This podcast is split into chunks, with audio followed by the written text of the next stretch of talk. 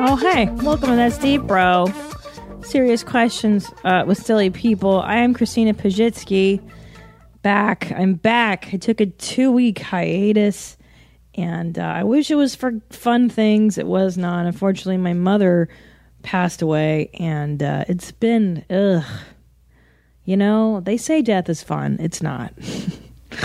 There's a lot that goes into somebody dying, like practical things, like burial, cremation, you know, wrapping up their lives, calling credit card companies to tell them that somebody's no longer with us. It's draining, but slowly dipping my toes back into being deep. And this episode I did with my great friend Dave Reinitz. We discuss optimism. And why bother? Why bother being optimistic? I mean, is it even necessary? Does it even help anybody? You know what I'm saying?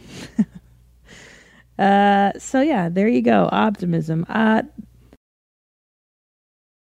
neat was that? Did you like that? I actually do like those products. You know, anything I can buy on the internet that makes my life easier is kind of my favorite thing. So, all right, here we go. Optimism. Why bother? With my guest, Dave Reinitz. I hope you enjoy it. Enjoy it.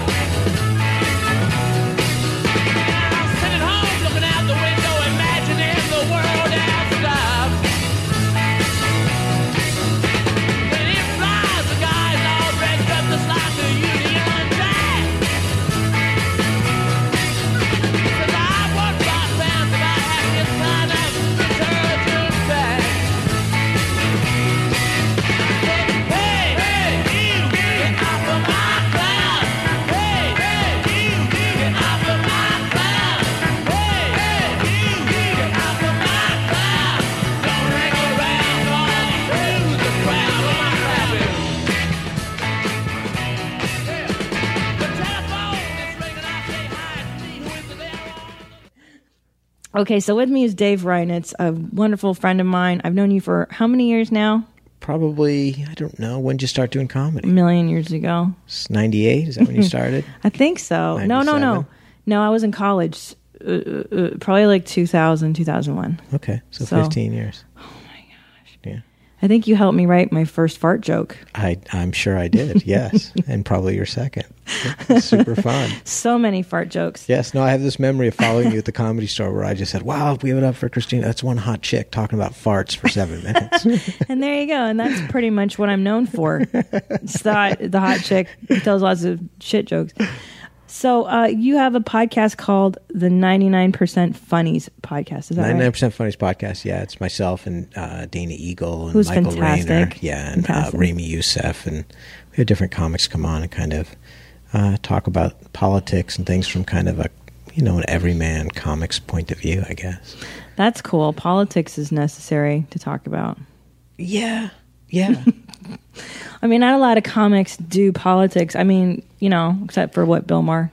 Well, no, there's tons of them out there. I just hate being, you know, Jimmy Dore, Bill Maher. Oh, right. I mean, Jimmy political comedy is red hot, actually. It is now, huh? Yeah. I mean, look what Jon Stewart's done.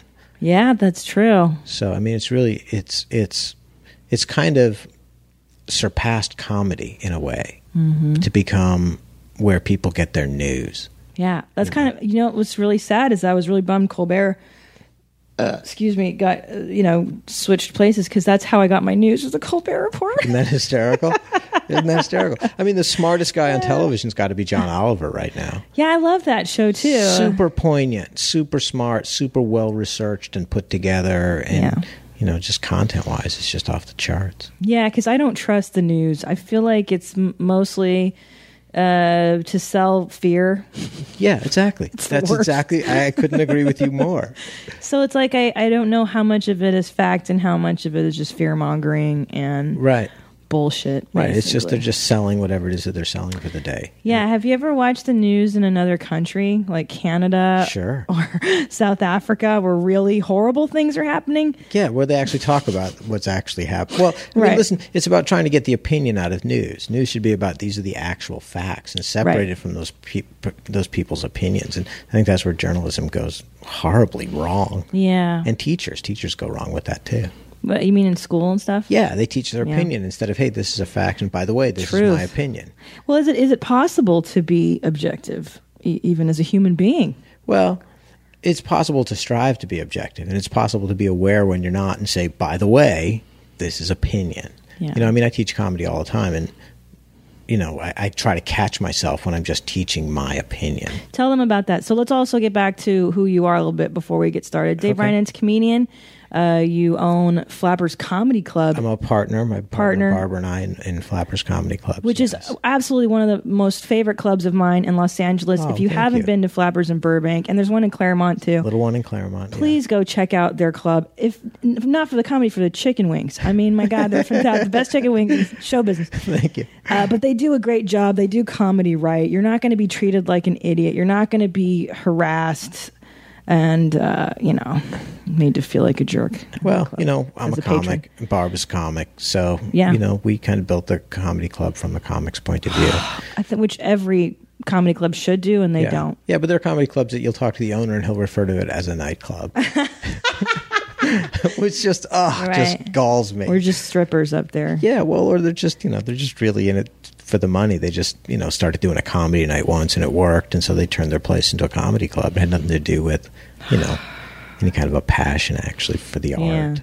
Yeah. Oh yeah, I know. Believe me. There's you know. There's a great comedy club in Florida.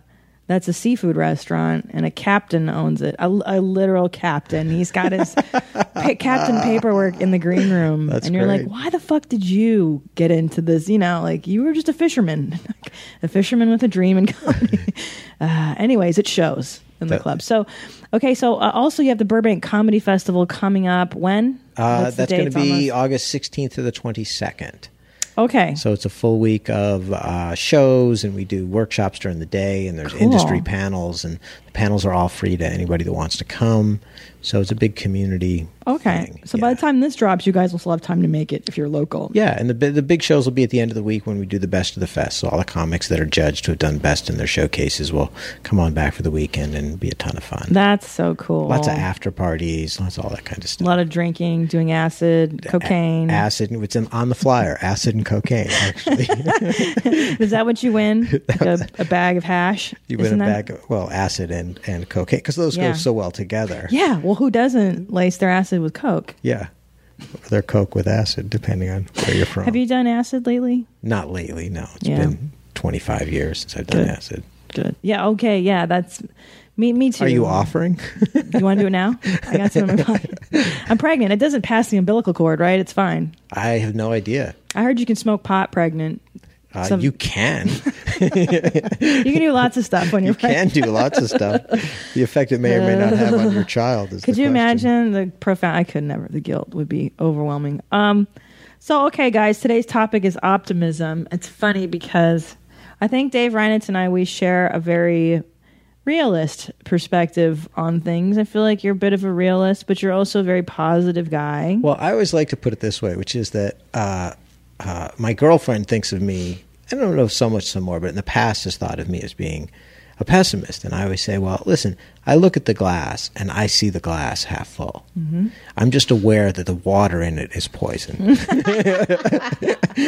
it's so confusing. It's fracking water, that's all. Okay. So I think being a realist is healthy. Yeah. And I think striving to be a realist is a super worthy goal, to see things as they are, to experience them as they really are. And so it's always the struggle to kind of move your ego out of the way, because, you know, sometimes the reality is that, you know, we're wrong. Mm-hmm. And then people have a hard time seeing that. Mm-hmm. And the older you are, the easier it is, I think, to push your ego aside. Me too. Yeah. Yes. To push your ego aside and just kind of say, oh, I'm wrong. I screwed that up. Yeah. Well, that's an interesting idea, what you said. It's very Buddhist of you, very, Yeah, like to see the reality of things. I agree. The danger of optimism, just blind optimism, Pollyanna optimism, right, is that you often don't see the reality of what's happening to you in the moment. Correct. And those who deny the truth of what's happening, you will suffer because you'll end up acting in ways that deny the reality of what's going on, and you can really screw yourself up and make things a lot worse. Right. And you're not when you're walking around thinking everything is great and it's not. You're not an optimist. You know what I mean? You're dope. You're just in denial. You're not processing the reality of what's going on. Sure. So the problem with that is that, you know, we make decisions in our life that don't work out the way we want them to. All the time. And so if you live in reality, you have to kind of say, okay, well, listen, I made a bad choice and look at the situation I've put myself in. And so you kind of have to take a little bit more responsibility for where you're at. Yeah, you know, Dr. Phil says the same thing. The philosopher, Dr. Phil.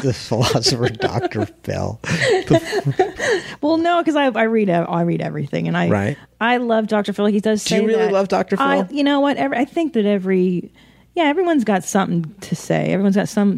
Not all of it's fantastic, but yeah, there's something great in what everyone has. Everyone's got a good 5 minutes, as they say in stand-up. That might be it. But his thing is like, that's how people do get tripped up, is they don't acknowledge the truth of the situation, the brutal. Because once you acknowledge it, you get over it. You get over the emotions of it. Now it's time to snap into action. Right. And that's where people get tripped up, is the denial part leads to inaction and to inertia, and that's really scary. Yeah. Yeah, and it runs the other way as well. I mean, you know, we talked a little bit that, you know, we'd managed some comics, and right now we've got a comic that we're probably going to be moving on from, and it's very difficult. Yeah. And, you know, and Barb, who really runs that side of our business, is just really, you know, beating herself up about it a lot. And, you know, it takes... It's not beating yourself about having to let this person go. Yeah, just about the details of it, and this is what happened, and kind of getting sucked into the details and arguments, as opposed to just kind of the overview, which is clearly it's not working. Right. And so, regardless of the details that make that apparent, the important thing is that is apparent, and so we can either go back and kind of hash through a bunch of details, which is kind of her getting sucked into somebody else's issues. Right. Or just kind of try to rise above it and kind of accept, this is the way this person is dealing with this situation. I can't control that. Yeah. Right. I can just try to kind of absorb it, process it, and move on, but not get caught up in it. And they're bullshit. Yeah, they always are. Well, you know, we were saying this a little bit before I started recording, is that what I learned yesterday in therapy is like, I mean, you know this on an unconscious level, but I think yesterday at my shrinks or the day before, I was like, whoa. Hey, like I realized that we're all just walking around with wounds. We're all, you know, there's wounds from childhood, there's wounds from this and that, and there's triggers. Everyone's full of buttons and triggers, and you meet somebody and you hook up with them, and they trigger something in you, and you fight back because you're so triggered and wounded from the childhood wound that you overreact to whatever it is they're doing. And sometimes it is just like your triggers don't match up with that person. Yeah, shit pisses you off. Yeah, right. They just the way they say this, the way they do that. Yes. Yeah. And you don't even know why, and you're just like, oh fuck, I hate you. I just hate everything. Yeah. And sometimes they're just a-holes. You need to cut them out. Yeah. So the philosophy portion of this episode. Was that our philosophy portion? That was not it. That was like the appetizer. That was the preliminary. Is your head hurting yet? No, my head feels explode? Great. No, you're good. I know. So, okay, the philosophy bit of this, it's interesting. There's a guy named Leibniz. Have you heard of him? Leibniz. I have not. German? He's an old guy. I don't even know. Is he German? Probably. Anyway, this guy. So his philosophy ends with, and kill the Jews? It kills the Jews. I don't remember what Leibniz, but I'm sure it is. It sounds. Anyway, he was a mathematician, and he invented and formalized symbolic logic, also known as calculus. So if you took calculus in high school, you can blame Leibniz. I did not. I certainly didn't. I got to algebra 2. That's as far as I liked algebra. Geometry fucked me up. I love geometry. It's the only math I was good at. I'm dyslexic. Oh. So it's really hard for me to process geometry. Words are good. No, like algebra was good. Oh. That's kind of logic, so that worked. But yeah, the angles and then... I like that. Yeah, proofs and stuff. Didn't work for me. Wow. It's like spelling. Oh, I didn't know you're dyslexic. Yeah, super dyslexic. Really? Yes. Well, how did you learn to read and stuff? I learned to read kind of normal. The dyslexia for me manifests itself in weird... Like, I read very slowly. Mm. I understand all of it, but it takes me forever, which is super embarrassing sometimes. No. Yeah, but also you see a letter and it's like, what... I see the letter as it is. When I write it, I write a lot of letters backwards. And spelling is a problem for me. And I can get completely, I call it a dyslexic fit, where I'm just completely lost, like geographically. So directions can be a big problem. Every now and then I'll be driving someplace really familiar and I'll get it in my head about where do I turn, and I'll get confused and I'll have to go home and start over again. Oh, no. Not super often, but now and again. Yeah, I had a head injury once that made me do that. I had a concussion from a car wreck and I could not remember directions or how to get home. Wow. For like a while, yeah. Wow, that's got to be tough if you're not used to it. Nah, not really. But I didn't know that about you. That's kind of... affect your psyche, doesn't it? How do you think that's affected you? Well, I don't know, to be honest with you. Because you don't know any different, right? Yeah, I mean, I think it made me withdraw from, academic life pretty quickly. For sure. So that was something that I never was good at or really a part of. Well, plus academics is so black or white. It's so rigorous. Like, if you don't fall into line, especially our generation of did they even have lefty scissors when you were a kid? Yeah, there were lefty scissors. Right, but I mean, everything was rote memorization and everyone learned the same way. Well, I was kind of lucky. I went to, for high school anyway, I went to an alternative school. Oh, yeah. So everything was managed differently. That's where the kids on drugs went in L.A. That's not an inaccurate statement. But it wasn't the sales pitch. Yeah. Hey, come here, do drugs. Come here and do LSD. Okay. So back to Leibniz, though. Took a slight detour. This guy, he's famous for his theory of monads. I remember reading that in Modern Philosophy. What year was this guy? Circa? So 1646 to 1716. He's what's known as a modern philosopher. Okay, so post-Renaissance. Renaissance, yes. Renaissance.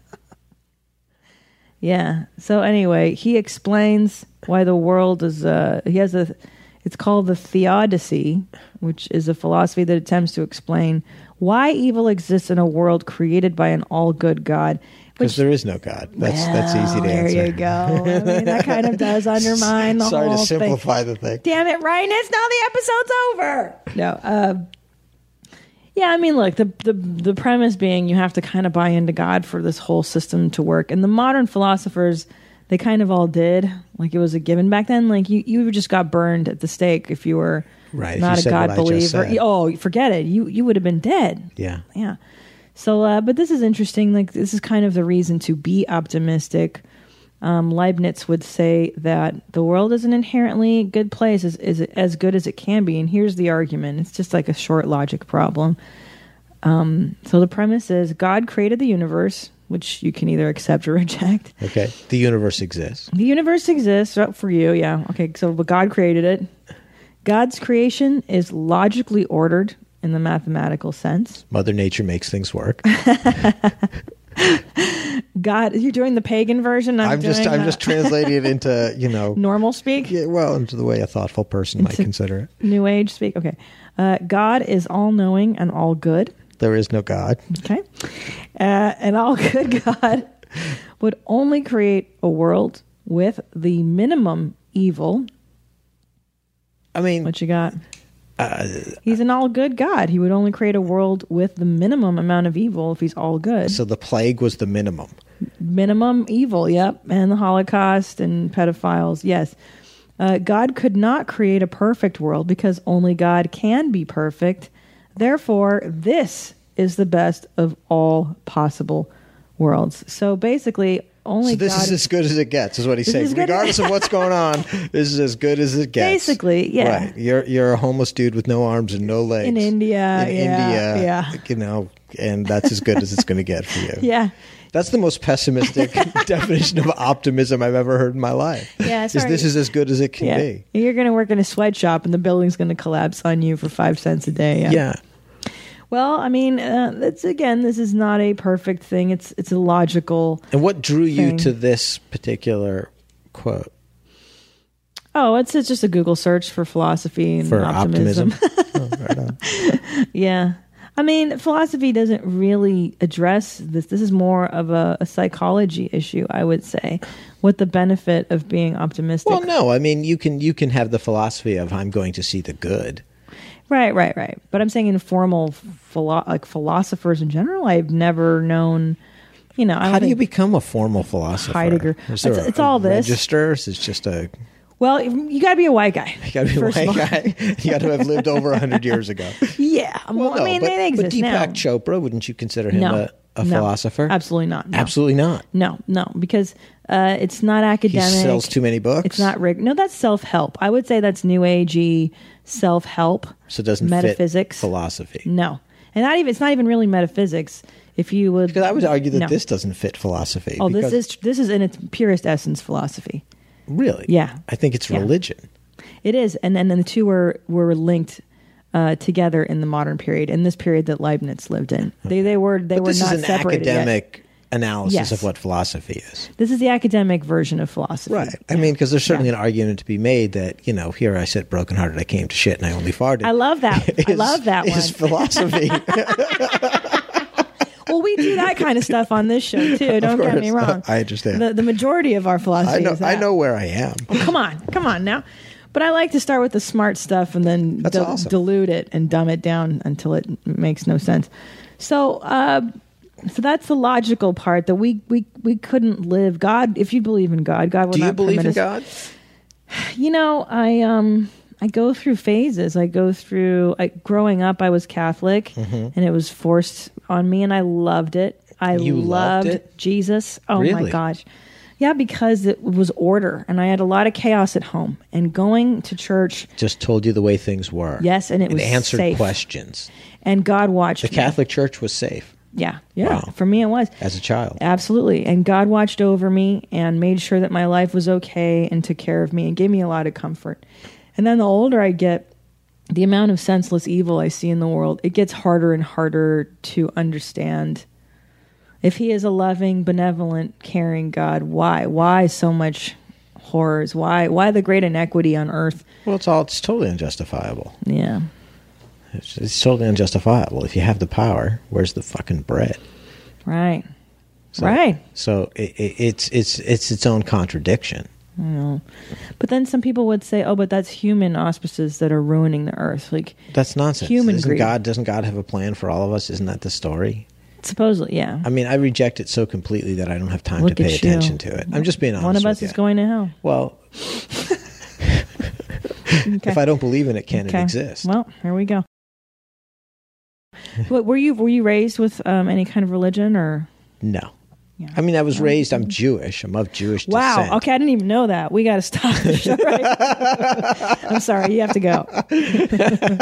Right? It says Jewish, really? Okay. I was raised of Jewish descent, but, you know, I wasn't interested in it. My sister got interested in it and went to Jewish schools for... A kibbutz? No, not a kibbutz, but you know, I don't know what the hell it was. It was just a school with a lot of Jews, I guess, where they taught like Jewish Sunday school kind of thing. Yeah. Because she wanted to know, because she wanted to be connected to it. Yeah. I saw the people with the big, you know, with the ridiculous hats and the curls. And I like the Jews. Can I tell you, I always felt Jewish. Deep down inside, I've always felt I was a Jew. Well, culturally, it's a very warm culture. Yeah. So you know, I don't reject the cultureness of it, but the actual religion and the dogma. It's tough. It's absurd. It's tough, and I feel the same way about the Catholic Church. Obviously, I'm not anti-gay. I'm not anti-abortion. I think it's ridiculous that women can't be priests, and You know, there's a lot of antiquated crap that happens in the church, but I think and there's a huge price paid for that. Of course, it fucks up the world. You know how many kids have been molested by priests? I don't know exactly. But you want to know? But I think where's that on your Google search? Let me search. I think what religion but it's not provides, even it's not even the fact that happened that is right. So incredibly outrageous. It's the fact that as an organization of human yes. beings, they took the offenders and they just moved them to new places. Concealed it, yes. Yeah. So they can continue to abuse more people. It was a racket. Yeah. It was a conspiracy. Listen, it's no... but here's what I like about religion and meditation is that... Well, those are totally different things. Well, no. I think they both serve the function of relief from your emotions. Relief from the burden of the heavy, the very everyday. Interesting.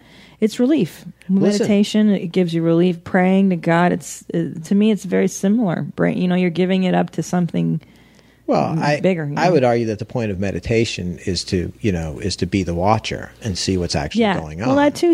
Yeah, yeah. And prayer is external, and you're looking for somebody else to magically solve your problems. Oh, that's interesting. Well, that's interesting. So meditation to me is acceptance, and prayer is to a degree denial. Wow. Okay, well, let's look at it. So prayer, but sometimes God will give you, God, metaphorical, when you say, God, help me, give me the strength to do this, whatever. You're opening yourself up to receiving the solution. That's how I pray. I go, okay. You know, when stuff's too heavy, I go, all right, I can't, you know, my dad's pissing me off. I need a miracle. I need to change my perception. No. But here's a miracle in my mind. It's not an external. Okay. It's in me. It's my shift in my thinking. I go, God, show me how to think about this right, or whatever power, mother, father, spirit. It's just you. It's me.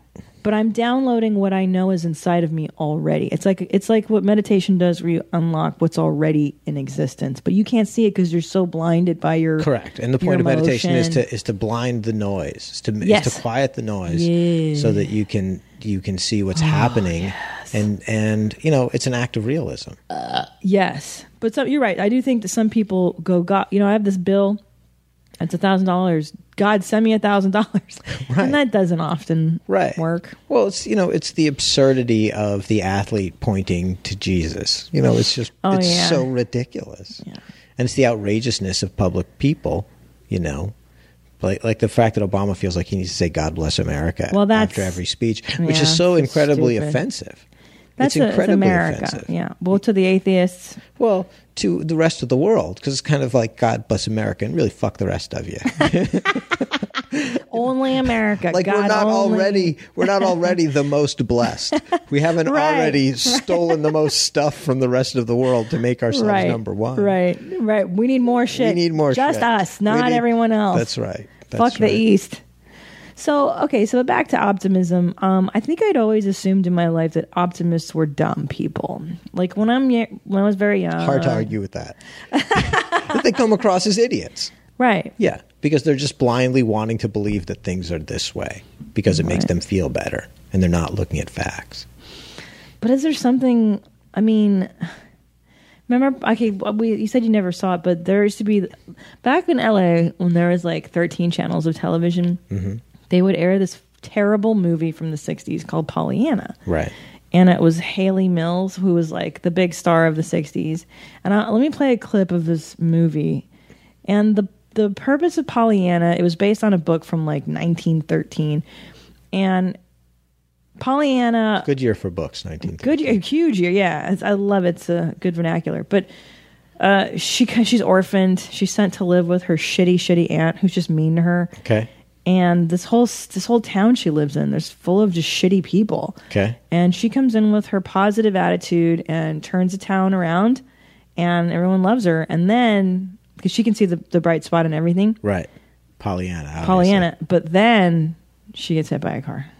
Does she really? Yeah. And she gets crippled, and she can't use her legs. But what does she do? She sees the bright side. She's like, yeah, but it's awesome because I once had legs. Yay! And you're like, that's not a good story to tell children. And also... Why isn't that a good story to tell children? It sounds like wonderful. You should acknowledge the truth of it, which is like, I fucking lost my legs. Right. Pissed off. Sucks. Right. Life sucks. Right. Better to be born without legs than to lose them halfway. That's kind of my thinking too. Yeah, like, God, why did you give me legs? Just to take them away, prick. Okay. But also, as opposed to, God, why was I born without legs? Yeah, you know. But also, I don't like that this movie encourages children to be nice to shitty people. Because there are some people that are just always going to be... Here, listen. Just listen to this clip. This is her shitty, shitty aunt, and she's trying to cheer her up. Her aunt's like a bedridden, older-ish woman. She's maybe like in her 50s. And Pollyanna brings in some rags, and here we go. So this is the clip. Some rags? You'll see. It's a really exciting plot. Here it goes. Well, where have you been, you naughty girl? Naughty girl. Oh, I'm sorry. I've been helping with the bazaar. Hello, Mr. Mugg. How do you do? What have you got there? Don't bring those dirty rags in. You'll get them off my bed. Negative. Oh, they aren't dirty rags. They're patchwork squares. Mrs. Golferson made them. I thought perhaps you'd like to stitch them together to make a patchwork quilt for the bazaar. What an impertinent child. Listen, you just take them right out of here. I'm not going to do anything of the sort. But everyone's helping. Mr. Neely, the Julians, and even old Mrs. Thurm. Oh, she wants me to work in my condition. Don't bother Mrs. Snow, girl. She's a very sick woman. Negative, Nancy's. Well, I thought it might give you something to do instead of just lying around. Oh. I mean, the bazaar's for an old... Okay, I can't take much more. Shut the fuck up, kid. Shut the fuck up, kid. Nothing's more annoying than a kid with a British accent. No wonder. Yeah, why is she talking British and everyone else is normal English? Yeah, it doesn't... I don't know. Well, and also it's presumptuous. She's like, I bought you these rags so that you could do some shit with them. Like, you should sew and you should want to help the festival. Yeah.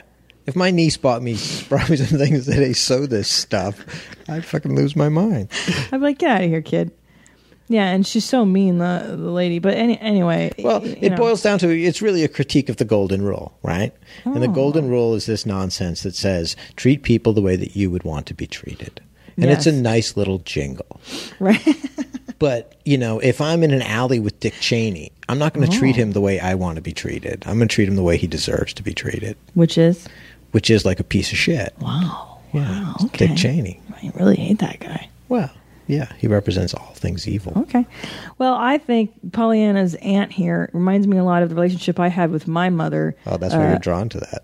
Oh, when I was a little girl and I saw this movie, I thought, yeah, maybe if I'm just nicer to my mom, she'll be nice. Wow. Yeah. And of course that doesn't work with the mentally ill. But yeah, it's a bad lesson for kids because it's like, hey, your parents are drunk. Or a narcissist, or borderline, or schizo. Yeah, it's on you to fix your relationship with your parent. Right. It's up to you. Right. Because your parent is busy.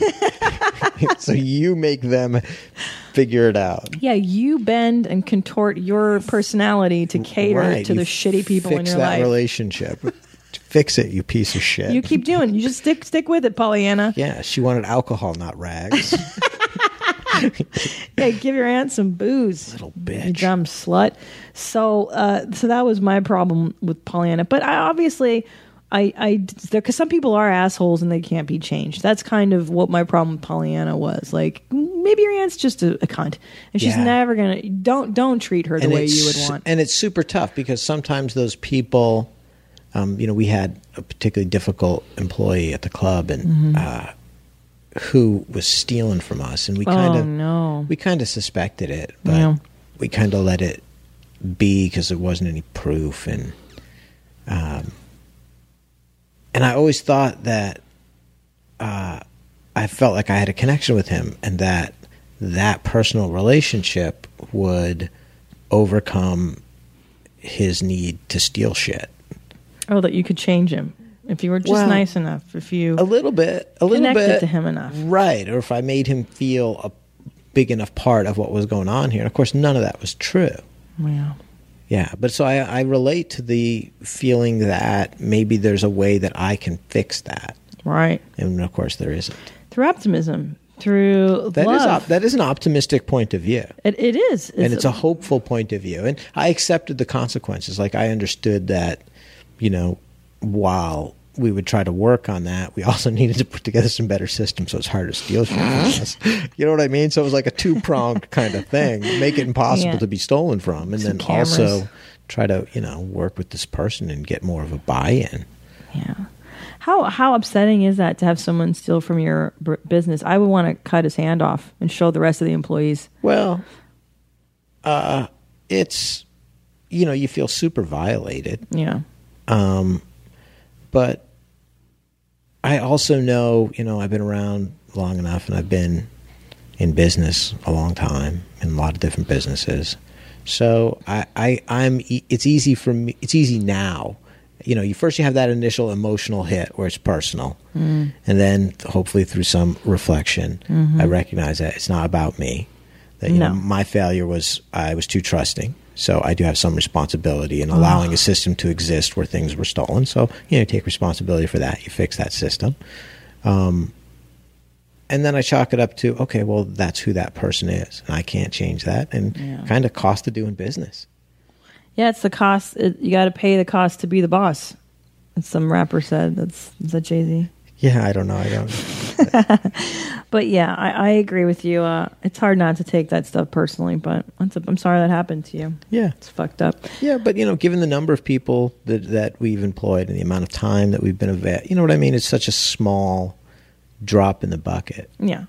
Well, you know, and there's always some rotten apples. And the point being that, you know, you can be optimistic when dealing with rotten apples, but the optimism doesn't come in changing a person. It comes in improving security measures and not letting it taint and cloud maybe your It's not letting it taint and cloud people. Yeah. It's not in the future. It's like, yeah, it's like making that choice that I'm not going to let this turn me into, you know, the kind of employer that, you know, piss tests people and shakes them down and, you know, any of that kind of crap. Like, I'm not going over the top. Because we've all worked for those people who have been burned too many times, and now they'll take it out on the new person. And everybody. And you're like, wait, why? I didn't steal what? Right. Like, we don't need to turn our comedy club into Fort Knox because I'm worried a ticket guy's going to take $4. Right. You know what I mean? It's just stupid. Or TSA. Like, oh, fuck. Now I can't even bring a bottle of water. You can see it's water. I have to take off my shoes. It's demeaning. Well, the shoes is the most ridiculous, demeaning, most transparent, you know, state keeping people afraid thing in our society. It's so stunningly unnecessary. Well, my favorite too is a pregnant lady is like, I told a female TSA agent, I go, I'm not going to go through that x-ray machine. The metal detectors, yeah, but that x-ray thing where they can see your organs and your breasts and your, you know, your junk. Yeah. And she goes, ma'am, they're totally safe. It's just like going through a metal. And I go, have there been tests done on fetuses? Do you have a copy of the research I can examine? May I see this? Because in 10 years, they're going to go, whoops, you know, if you were pregnant, you went through our machines. Right. I mean, there was a point in time where they told pregnant women to smoke because it would calm their nerves. And lower birth weights. And lower birth rates, right? It'd be easier. Just lower birth rates. We want you to really give birth to a pea. Yeah. Yeah. But I don't trust them. Anyways. How can you? That person hasn't been educated into what's really going on. They just tell them it's okay. Tell them it's okay. Yeah. Calm them down. Yeah. But what's interesting with pessimism, I grew up with a very pessimistic family. I think it was cultural. You know, both my parents escaped from a war-torn country. There wasn't a lot of positive stuff happening in their lives. And I think what really bummed me out about growing up around pessimists is that they tend, like, life just changes. Life is a series of, there's good stuff and then some bad stuff happens. And guess what? Neither of them are permanent. And you kind of have to keep that in mind while you're going through some bad stuff. And I think that pessimists tend to see things as permanent. Like, I think that's a great, this will never change. That's a great take. Yeah. I think that's a great take. And I think that rolls back to kind of what you were talking about in terms of emotions. Mm. And, you know, here's the thing about emotions is emotions are temporary. Yeah. They're a response. Yeah. And sometimes that temporariness is going to be, you know, 60 years and sometimes it's 10 minutes. Right. But you can't, what I've learned through therapy is that you can't pick and choose your feelings. Mm-mm. You can only acknowledge them and you kind of have to feel them or they won't go away. Oh, that's the worst part of them. So sometimes you just have to sell, you know, you have to just, you know, like I love when people say, oh, I got no regrets. You're totally full of shit. Either you've never done anything or you're just more likely. You're just in complete denial. Of course you have regrets. Everyone does. Everyone has regrets. It's ridiculous. Oh. You know, and I think when you don't recognize, I really regret not doing that or doing that or whatever it is, if you don't acknowledge that, then you're kind of trapping yourself to repeat your history. Yeah, and I think the point of being optimistic, though, is to go, you don't want to flog yourself over your past mistakes. Correct. Like you know, as human beings, we're the only beings who at least I do, I'll think of the thing I regret or the thing I did, and then I will relive the flogging. Like, oh, why did you do? And instead of, there's no other animal does that. Right, and there's those little things. It might not even be a big thing when you were rude to somebody or thoughtless or something. And every now and then you'll get that trigger, which will remind you of it. And it's this huge swelling of negative emotions. Do you know what I'm talking about? Yeah, of course. It just snaps like that. Of course. That. Yes. It's like a wormhole to the first transgression. And now you're reliving the transgression over and over instead of going, all right, here's your opportunity to correct. Right. Your opportunity. Or just going, you know, that was 25 years ago. You know what I'm saying? And I can forgive myself at this point. Oh, I still wince at crap I did when I was like a teenager. Oh, so do I. I did so much stupid shit. I know.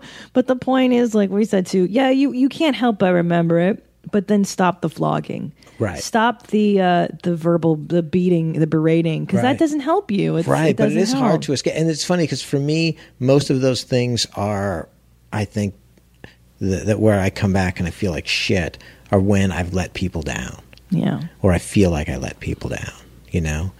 When I first started doing comedy, there was a woman working in my office at that point, and her husband was a comic, Mike Ciccone. Mm-hmm. He was a great comic. And she said, oh, you can go see him, da-da-da. And he got me into Igby's one night. It was a million years ago. And I watched him, and he was just great. And, you know, he was the first comic that was ever nice to me. And over the course of the next year, I've never told anyone this, he did a bit, and a bit that I did became very similar to the bit that he did. And one day I realized that it had kind of morphed into his bit in a way which can happen unconsciously. Listen, in a way that was just not cool. It was just not cool. And so I stopped doing the bit as soon as I realized it. And I was mortified. And so years later, I'm at the Las Vegas Comedy Festival. And he's there. And I couldn't leave the hotel room. Oh, I couldn't. I felt so bad that somebody had been so nice to me. And it was all, nobody gave a shit. I was nobody. You know what I mean? Right. It was a bit I did for like 6 months, and it was, you know, it's just, I just felt so guilty and so bad. And so when we opened the club about the first 6 months or so, Mike came in and I was just like, I just sat down. I said, hey, I just got to tell you this. This is what happened. And I remembered the bit. I told him the bit the way I was doing it. And he said, yeah, I don't give a shit. All right. He said, that's, you know, listen, that kind of thing happens to everybody. But it felt so good to just, you know, and maybe that's where the value of religion is confessing it, is getting it out. Right. I mean, that's maybe I was just in Paris, and I wanted to go to Notre Dame, and I am totally drawn towards the confessional. Interesting. Like, as I think, a Jew especially, well, it's just aren't that. No, but just the idea, it's very therapeutic. It's the idea of just getting all that shit off your chest. Oh, yeah. That's super powerful. Wow. And you carried that with you for so many years, huh? Yeah, and I couldn't unburden it until I actually talked to him. And I knew I had to do that. And I knew that when we opened the club, at some point he would show up. Because that's what happens when you open a comedy club. All the comics show up eventually. Oh, no.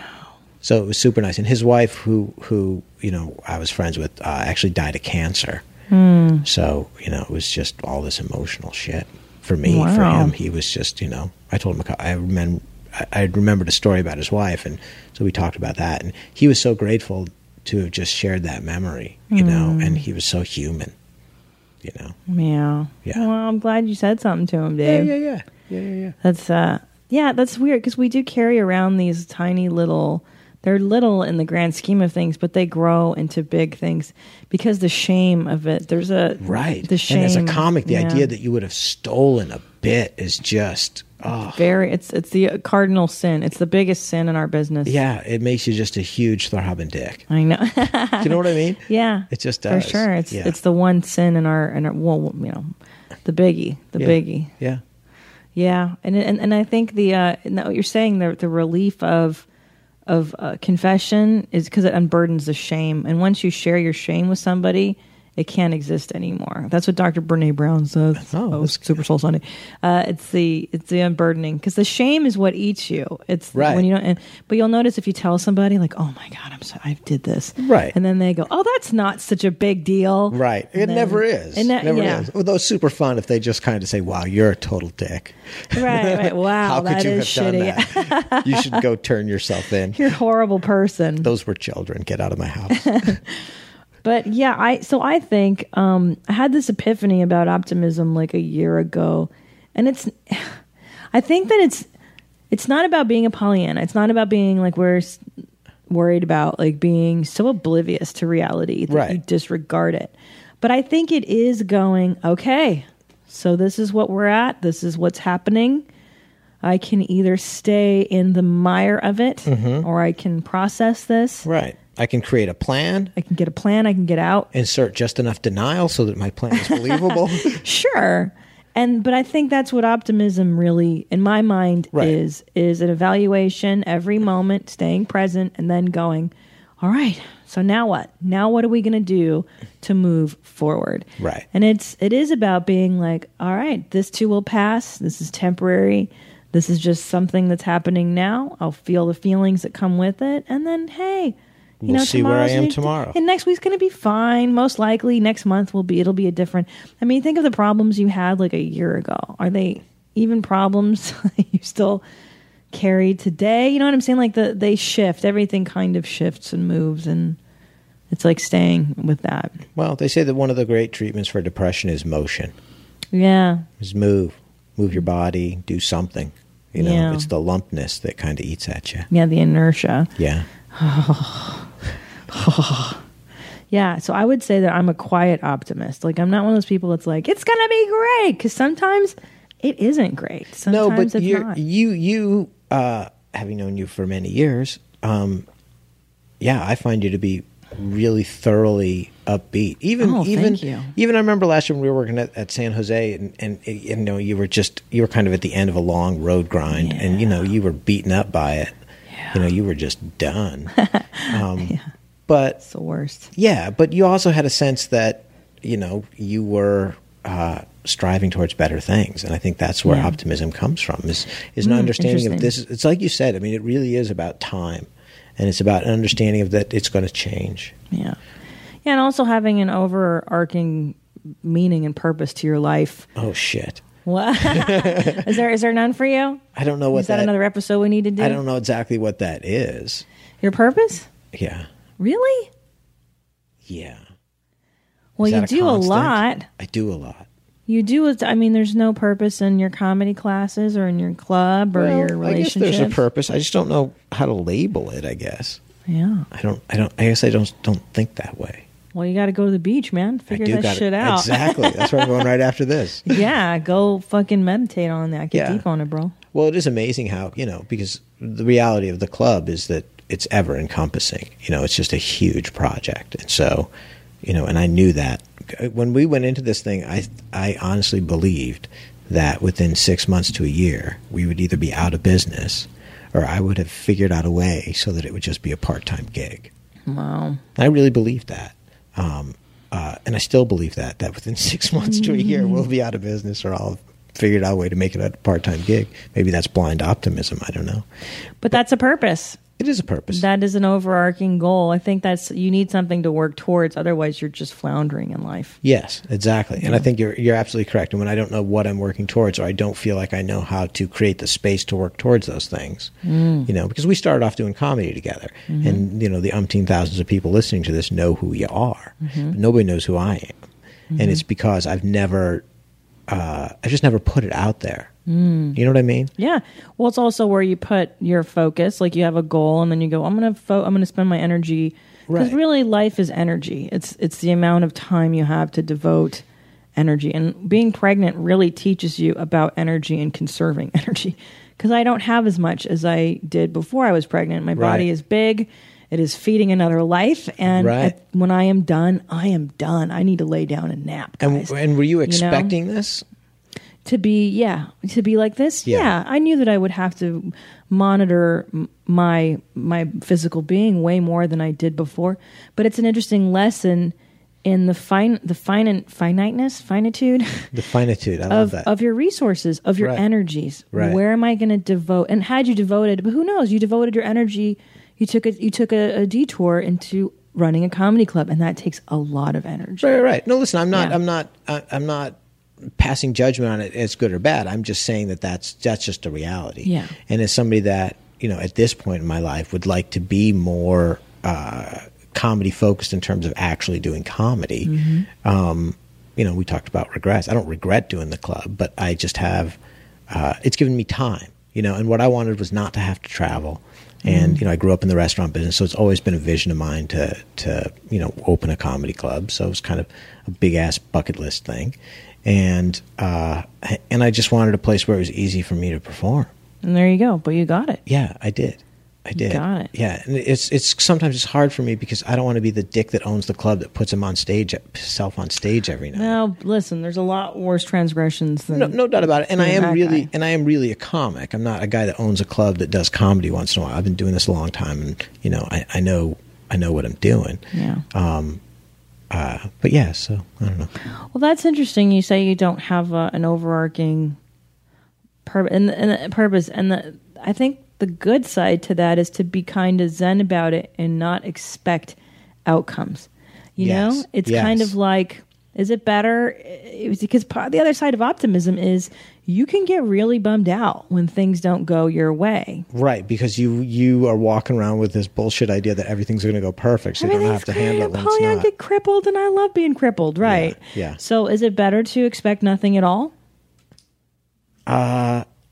Well, I don't think it's human to expect nothing at all. Yeah. But it was interesting. I was with the 99% Funnies, we're trying to do more kind of guerrilla comedy things. And we were dancing with the idea of going up to Seattle. And there was a protest movement of people in kayaks blocking an oil rig. Mm. So I just wanted to go up there. And I had a buddy who was sailing up there that had a boat. And I just wanted to do a comedy show on the boat for the kayaktivists. That's what they called them. Because to me, that would just be super fun. And that would be my nightmare as a comic. Oh, it wouldn't be bad sound, bad location. Oh my God. Yeah. No, I'm not saying that it's not the right way to do comedy, but it's more about, activism. Helping other people. Gotcha. Yeah, a little bit. And then you don't do that. Don't help other people. He's going to go ahead. And then we'd probably do a show at the, in a club that night. Anyways, we were planning on this thing, and someone asked me, "Well, what are you going to get out of it?" And just doing it. Right. Like, I wasn't thinking about an outcome. Results. I was thinking what a fun thing to be able to pull off and, have a story. Yeah. Well, that's good. Yeah. Yeah. And in some ways, if you start to dwell on the expectation of receiving, it takes the fun out of doing stuff. Like this podcast, when I started, I was like, no one's going to listen to this. Right. I love philosophy. I love talking about this kind of crap. Nobody loves it. And that's just not the truth. Like, it ended up being this wonderful thing, and I get emails every day, and this is one of the most rewarding things I've ever done. But if I go into it going, well, what's in it for me? Right. What, am I going to make $1 million doing this? You'll never do anything. Right. No, the what's in it for me stuff is I mean, it's somewhat necessary, but it can be. And maybe if I have one regret is that I've gone into a lot of things in my life without enough of what's in it for me? Oh, that's interesting. And so I end up without much. That's what happens, Dave. Yeah. I'm just being honest. Sure. So, but yes, if that's the overarching goal, then all you're going to ever get is whatever you think, you know what I mean? You limit what you're going to receive. Right. And also I'm a big believer in like, you get what you think you deserve, and I've learned it by watching comedians with minimal talent and maximum ego. Yes, we've seen it in our business. The people that really rise very, very quickly, and you're like, how the hell did they? How did that? And you go, well, because they felt entitled to it, and there's that's one part of the equation of the bullshit that is show business. Listen, there's lots of things that make somebody successful. For sure. For sure. And it's hard to even, who knows? It's unquantifiable. And that's the thing. You can't even dwell on it. Here's a great optimistic thing that I say, so maybe I am an optimist, is I like to say success is actually really easy. Here's how you be successful. It's so simple. Everybody get a pen. Write this down. Change your definition of success. Right. Expect less shit to happen. Well, it's just, I mean, if I judge my success as a comedian, not on am I getting booked at big clubs around the country, which is not realistic because I haven't pursued that. Right. So I'm not going to beat myself up for not having that. And if I just try to value or judge my success as a comic based on, hey, did that audience right there enjoy what I had to say? Did I speak from my heart? Do I give a shit about what I talked about? Mm-hmm. Then it's much easier for me to be successful. Yeah. And to feel successful. I got to tell you, too, after my mother just died about, 3 weeks ago. And, I'm really not ready to talk about it on the show yet. I will in time. But I think one thing the whole being so close to death has taught me now is like, when you're on your deathbed... Am I gonna go, well, I'm really glad I took those weeks in Toledo or in Dubuque. I'm really excited about all that work stuff I did, Or am I gonna go, it was so great to spend time with my family, with my dogs, with my husband, with Dave Reinitz, with the beach, with the things I loved. Yeah. Because at the end of the day, you can't, that stuff kind of, it matters, but not really, because who gives a shit when you're dead? Who gives a shit when you're dead? Yeah. Well, and that's, it's interesting because my mom's 76 and she's having some health issues. And we just got to spend some time with her in Venice, Italy. She goes every year. It's been her thing. And, it's the one thing she does for herself every year. And she's one of these people that was blessed with purpose. Mm. She knew from the time she was a little girl that she wanted to be a painter, and she spent her whole life painting. Right? And that's taken some different twists and turns. I envy people like that are just, they come to earth and they're like, I'm a singer. Like, yes, it is such a gift to just have that, this is what I want to do, and I love comedy. And at this point, I'll do it for the rest of my life. I have no doubt about it. All things comedy, teaching comedy, writing comedy, performing comedy, all that stuff. I love it. But I didn't know nothing about no comedy until I was 30. Right. Like I didn't pick up a microphone. Right. It took a while for you to find the calling. Yeah. For sure. Yeah. I know. I was watching Justin Timberlake, like his Oprah, whatever special. And he's like, I was born dancing. I was 3 years old singing. And you're like, how do you know? Your soul or whatever is just wired. It's just a lucky thing. Yeah. It's very rare. And I think the mythology of that is so, what's the word, discouraging for average people, where you're like, oh, but Justin Timberlake knew when he was 3. And, but Phyllis Diller didn't start comedy until she was 35. Roseanne Barr didn't start until she was 28. And Roseanne had 3 kids. Phyllis had 5. Wow. So if you're thinking like, I can't start something late, you absolutely can. And you look at Rodney. Know. Rodney Dangerfield didn't make it until his second time around. What was he, like in his 50s? He was in something? His 50s, yeah. Yeah, he sold roofing tiles or something. He sold everything. Yeah. Yeah, hysterical. So there's, just because you find it later doesn't mean it's. Do you remember Jack Rothman? No. From comedy class? Jack Rothman was a... I found out later, was a very well-known socialist professor at UCLA. I think he was a professor of philosophy, as a matter of fact. Really? Oh, yes. Cool. Maybe political science, not sure. But he was in the comedy classes around about the time we were taking him, and he was ancient. He was ancient. And he used to do this joke about, I'm 75 years old, and I'm just starting off in my comedy career. And George Burns did comedy until he was 100. Yeah. So I'm looking out at a long career. Right. It was just such a warm, fun joke. And that's really, that's an optimist. Yeah. And how much better to bring, I was just thinking about this yesterday. I got this great email from a listener. I'll read it on a different episode. But she was talking about having a quarter-life crisis.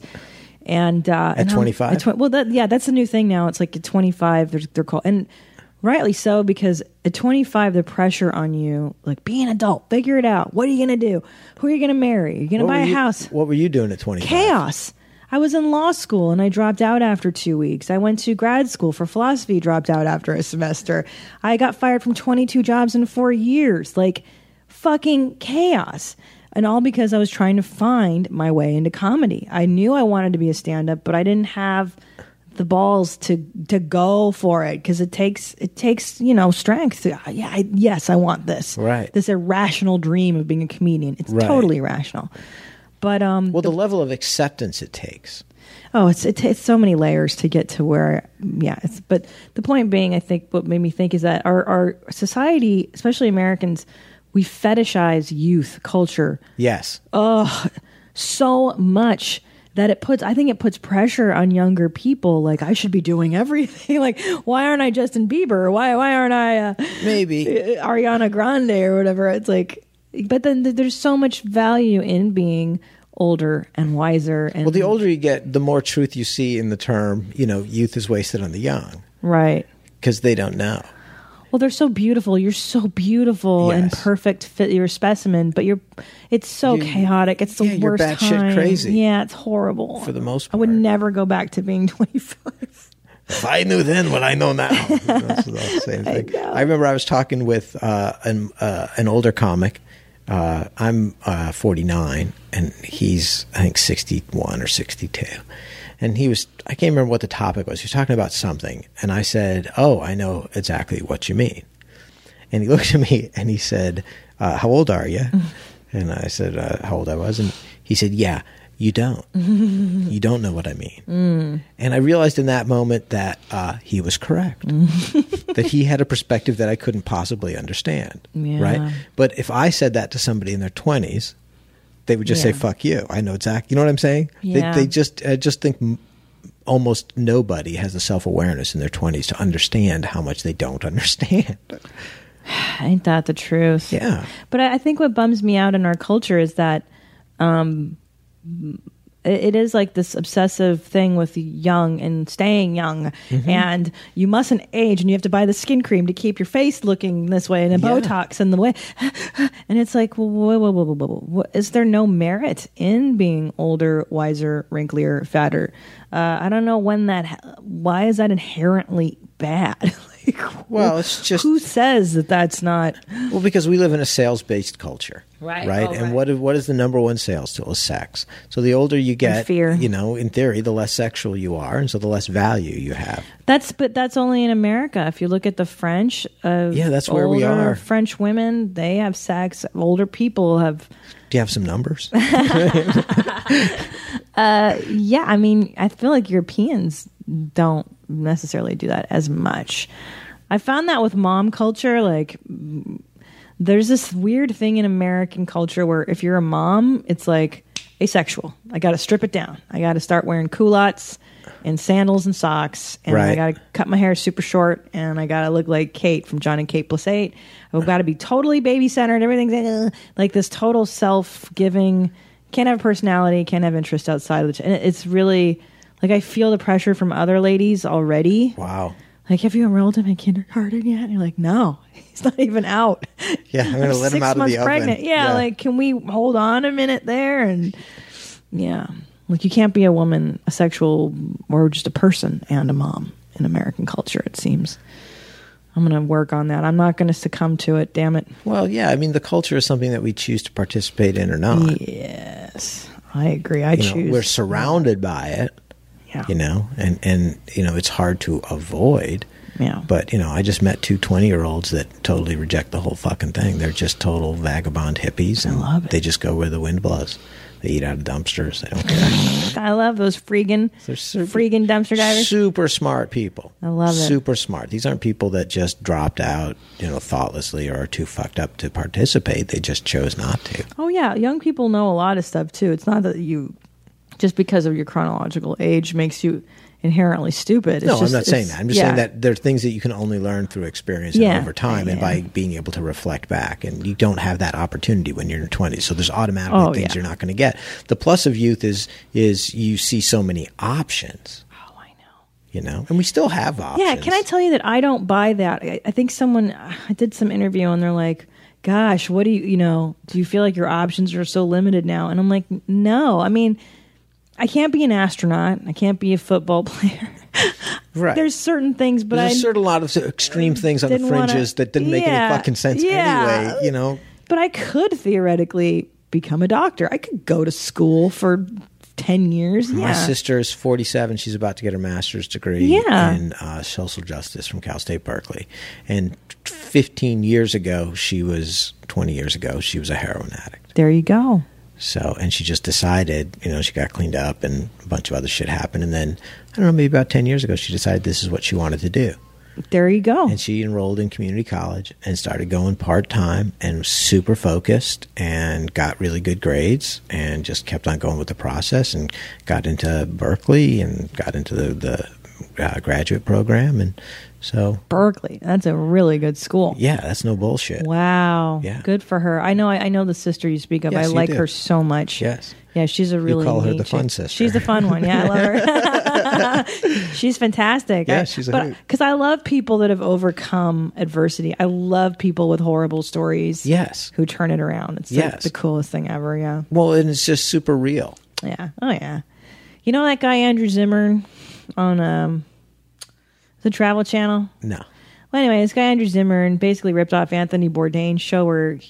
You know, Anthony Bourdain used to eat gross stuff in foreign countries. Like, he's the guy that eats the bugs in China. Right. Well, Andrew Zimmern kind of, in my opinion, took just that bit, and now he eats gross shit, and that's his whole show, and he makes, I'm sure, a ton of money doing it. But Andrew Zimmern puts on this... And that's the culture. Yeah, and... Yeah. But he puts on this whole, like, phony dad boner act where he's like, hey, I'm here, I'm going to eat the... And you're like, and I know his history. He's a heroin addict as well. I read an interview where he said he had like stolen women's purses for drug money and like was a total shithead when he was high. And I'm like, that's the guy I want to know. Like, can't where's that Andrew Zimmern? Like, he doesn't know how to sell that, or he's not interested in selling that. I know, but I feel like the Travel Channel isn't interested in selling that. But I like that so much more, like that honesty of, this is what I used to be. And here's the amazing thing is that that's what people want. People want authenticity. They want artists to take risks that they don't want to take themselves. I know. You know what's the hardest thing about being a person is just being yourself. Isn't that interesting?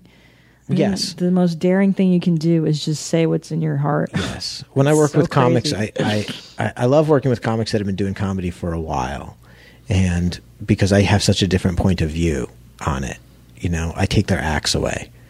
I'm not interested in your jokes about cabs. Well, because it's all the same five formulas for joke writing and topics and crap. You know? Right. Well, it's the topics that are always that I seem to think that where a lot of comics go wrong. Mm. And so I just take all that away and I just say, okay, authenticity before all else. So let's start with that. Let's start with you being a human being and not somebody doing an impersonation of what they think a stand-up comic should be. Mm. So when you start from somebody being a human being, then it's easy to layer on the jokes. Right. If you start from the core. Right. And so all of a sudden they have an authenticity to them. Mm-hmm. And I remember you saying that kind of in your comedy evolution that you had an epiphanetical moment where you kind of realized that, you know, just you got to be you. You got to put your shit out there. Yeah, because there's a point in your life where you can't not say the stuff that's in your mind. And there's a point where you will become physically ill being somebody else up there. Well, you come to the realization of irrelevance. Yeah. When you're talking about things that aren't relevant to you, then the audience shuts you out completely. For sure. Yeah. For sure. But I think it's so scary because you don't want to disappoint people. Right. You don't want people to not like you. And, you know, in life, not just in comedy, but you're going to disappoint people all the time. They're just... shit. I know. And I hate that. But they're not gonna. But you can't. That's the thing that you can't control. And I think that I mean, we all learn to kind of set our standard for how we should treat people. Yeah. And I think when we live up to our own standard, you know, that's the best we can hope for. Yeah. Yeah, because you can't control the outcomes. You can't control anything. Right. But you can remain optimistic. You can remain positive. Right. Right, well, now. That's why the thing with Mike Ciccone, you know, because I didn't live up to my own moral compass. And it bummed you out. Right. Yeah. You know, and so I needed to rectify that. Yeah. Yeah. And you did. I'm glad you did, man. Yeah. Yeah, so am I. Oh, there you go. And it was in the, you know, and it's just one of those things that circles in the back of my mind that I knew I was going to have to deal with. Mm. Why is it so hard to have conversations with people, like just to talk to people about, like, there's this person I have to confront who's being a fucking douchebag right now. Mm-hmm. And the fear of the confrontation of that person not liking me, it's like consuming. It's like, oh, they're not going to like me. It's just, and it's interesting because people's chemistry. Because yeah. I might not see you for a year, but as soon as I see you, I'm instantly comfortable. I can Same be here. We 1,000% intimate. Yeah. I feel 1,000% connected, and it's just. I guess that's just the way the chemistry that we have. Yeah. But I think it's also, I mean, I imagine you're like that with a lot of people. Not a lot, honestly. I try. Right. Because I don't like small talk. I get bored. Yes. And I just don't have time for it. Yes. I'd prefer just to get to the, let's just be friends. Let's get real. You know what's funny is when I was hanging out with my mom in Venice, she, more so than ever in her life, was just incredibly chatty with people, just with strangers, like a woman who she liked her purse. And so she had to have a long conversation. Oh, what kind of beadwork is this? And blah, blah, blah, blah, and da, da, da, da. And, that's you know, fun. And it just went on and on and on. Oh, we'll send a dessert to your table. And then there was another couple of people that were looking at a restaurant that my mom hates. And so she just went over and she said, hey, if you want a better restaurant, there's this place over here. And she walked them over to the restaurant and just said, this is the best restaurant in Venice. You know, it's just hysterical. So she's getting engaged in other people's lives. Well, and like. What she's done is she's released the fear of the judgment that you're carrying with this confrontation that you have to have. Oh God. Yeah. That's just, you know, it's kind of funny because there are comics that work at Flapper's a lot and are really funny at Flapper's. And then I've talked to them, and then they have a tough time when they go other places because we're a very warm place, and it becomes your home club, and that's where you're comfortable. Mm-hmm. But you know, our goal as performers is to take that safety and make that internal, so it goes with us wherever we go. Mm-hmm. And so that's the goal. You know, like you performed at the Comedy Store, and I haven't been there in years, and I'm super intimidated to go. Oh, it's terrifying. Yeah. Yeah. Yeah, and I just don't need that. Most healthy people would go, hey, this is terrifying. I shouldn't do this. Right. This is negative. Yeah, you know, I don't know. No, I agree. It's not healthy. It's funny because every time I leave there, my husband will be like, how was it? And I'm like, terrible. It's just terrible. It's always terrible. It's why I do it. It's just terrible. But I go into it knowing, like, what it is. It's probably going to suck. Oh, it's okay. But I go there to just kind of grind out the set, work on what I'm working on. I turn it positive, and I work on the stuff that I got to do. Right. It's my job. Right. And then I go home. Yeah. You know, I hang out with some cool people, say hi to my buddies, and then I come home. It's perfect. So you get enough out of it. Yeah. Yeah. I do me, bro. Yes. To quote The Situation. That's Jersey Shore. And that's an optimistic point of view. That's right. So I guess the point of the story is, we're going to wrap it up, is that I think what it boils down to is, like, there's two ways to be, okay? You can be optimistic, and you can be pessimistic. And the thing is, if you're optimistic, it guides your thinking in a better way, is what I would suggest. When, you know, rather than go down a negative mental spiraling path, because what that does, if you're spiraling, and then you tend to act out of the spiral, and then that causes more problems. Right? At least optimism guides you in an upward optimism, I think you said place. It earlier, is optimism is seeing a better outcome. Yeah. A better reality. A path, and then working towards that. Yeah, even if you don't see the path. Even if all you can see right now is, you know, here's a better vision. Yeah. And in seeing that vision, maybe you can start to create the path to get to that vision. And there you go. You don't have to have all the answers. You just have to have a direction. Exactly. And I think that the other thing that you know, I would hope people would take away is that realism, being realistic, is a path towards being optimistic. Because until you're realistic about what the situation is, or what the dilemmas are, or what the guilt is, or whatever it is that you're dealing with, until you are realistic about it, you can't see a path. That path won't reveal itself because there's no there there.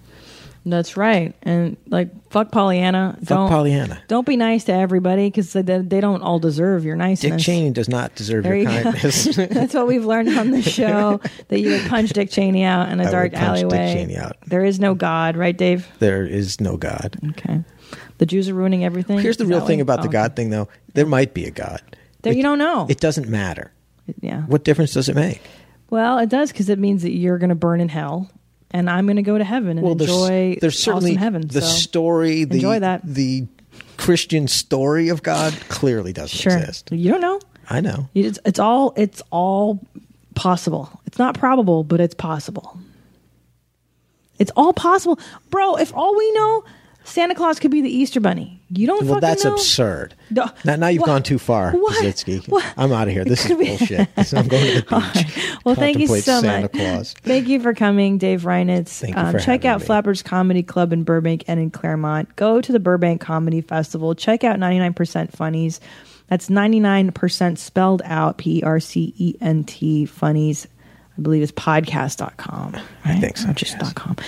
So thank you so much, Dave. And it's been deep, bro. I appreciate it. It's been deep. Okay, bye. Now what? I don't know. Philosophize with it.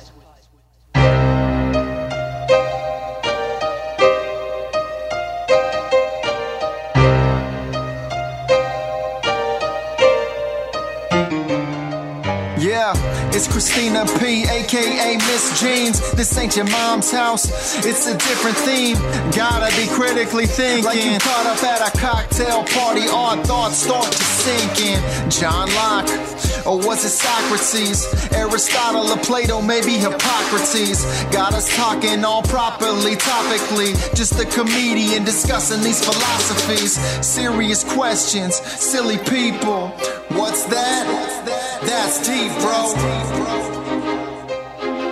It is the ultimate metaphor for life, and you know what that is? What? That's deep, bro.